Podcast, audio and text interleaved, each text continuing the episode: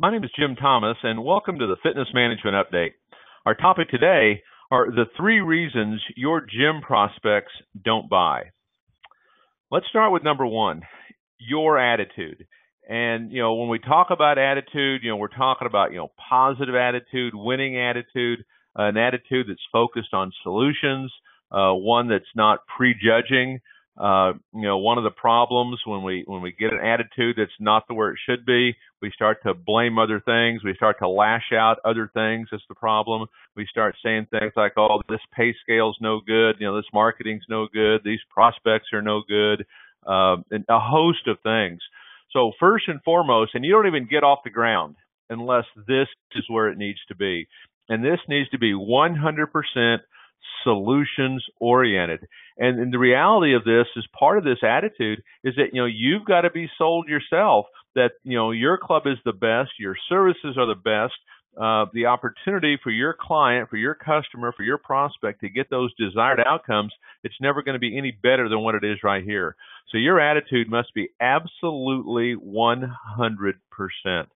Number two is your approach and you know you're going to deal with a variety of clients you know some on the phone that want price you know some don't ask about price some folks that come into your club that have 10 minutes you know some have 2 hours okay?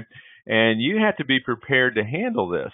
And just from a pure you know basic standpoint you know your um you know your your process you know that's in place and that every person registers in every person you know completes a needs analysis uh, you're going to give this tour, you know, based on that powerful why, based on that super objective. Okay, you're going to engage this customer.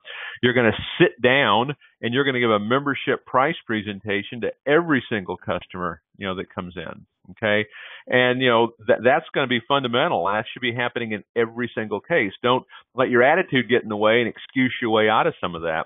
You know, next on that approach is you know some of these fundamentals is you must be agreeable you know, with your customer. You know, always be agreeable. Mary, I understand. Mary, I hear you.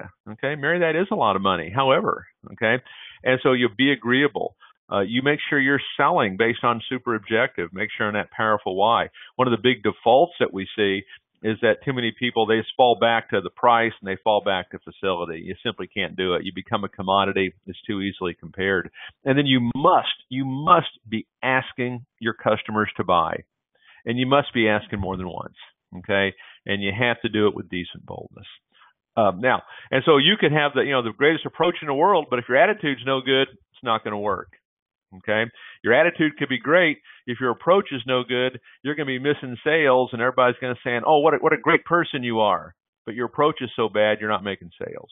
Okay, and then the final reason people aren't buying is your level of action. Okay. Don't be blaming the economy and don't be blaming competition and don't be blaming the price. It's your level of action that you take. And there's basically four levels of action that we see taken in clubs. You know, uh, the first one is we actually go into a retreat. Okay. We're actually going backwards. In other words, you know, we've been doing some of these things. Okay. You know, for prospecting and marketing and promotion, we've been doing them. Maybe we don't think we're getting the results we want, so we quit doing them. So now we're in retreat mode. We're actually going backwards.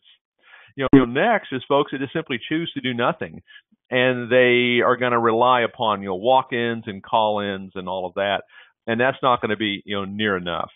Okay, you know the next level of action is kind of what I would call that normal action, that regular action, and usually what that means is we're doing one or two things that, that to drive traffic not taking you know a lot of effort into it. We're just doing one or two things, a couple things maybe that we feel comfortable with that we like, and that's all we're doing.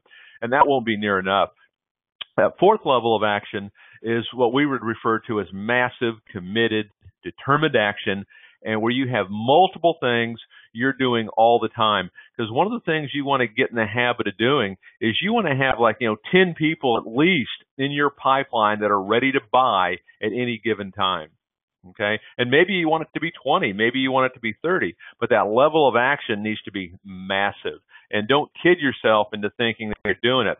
Most people significantly underestimate the level of action that it's going to take.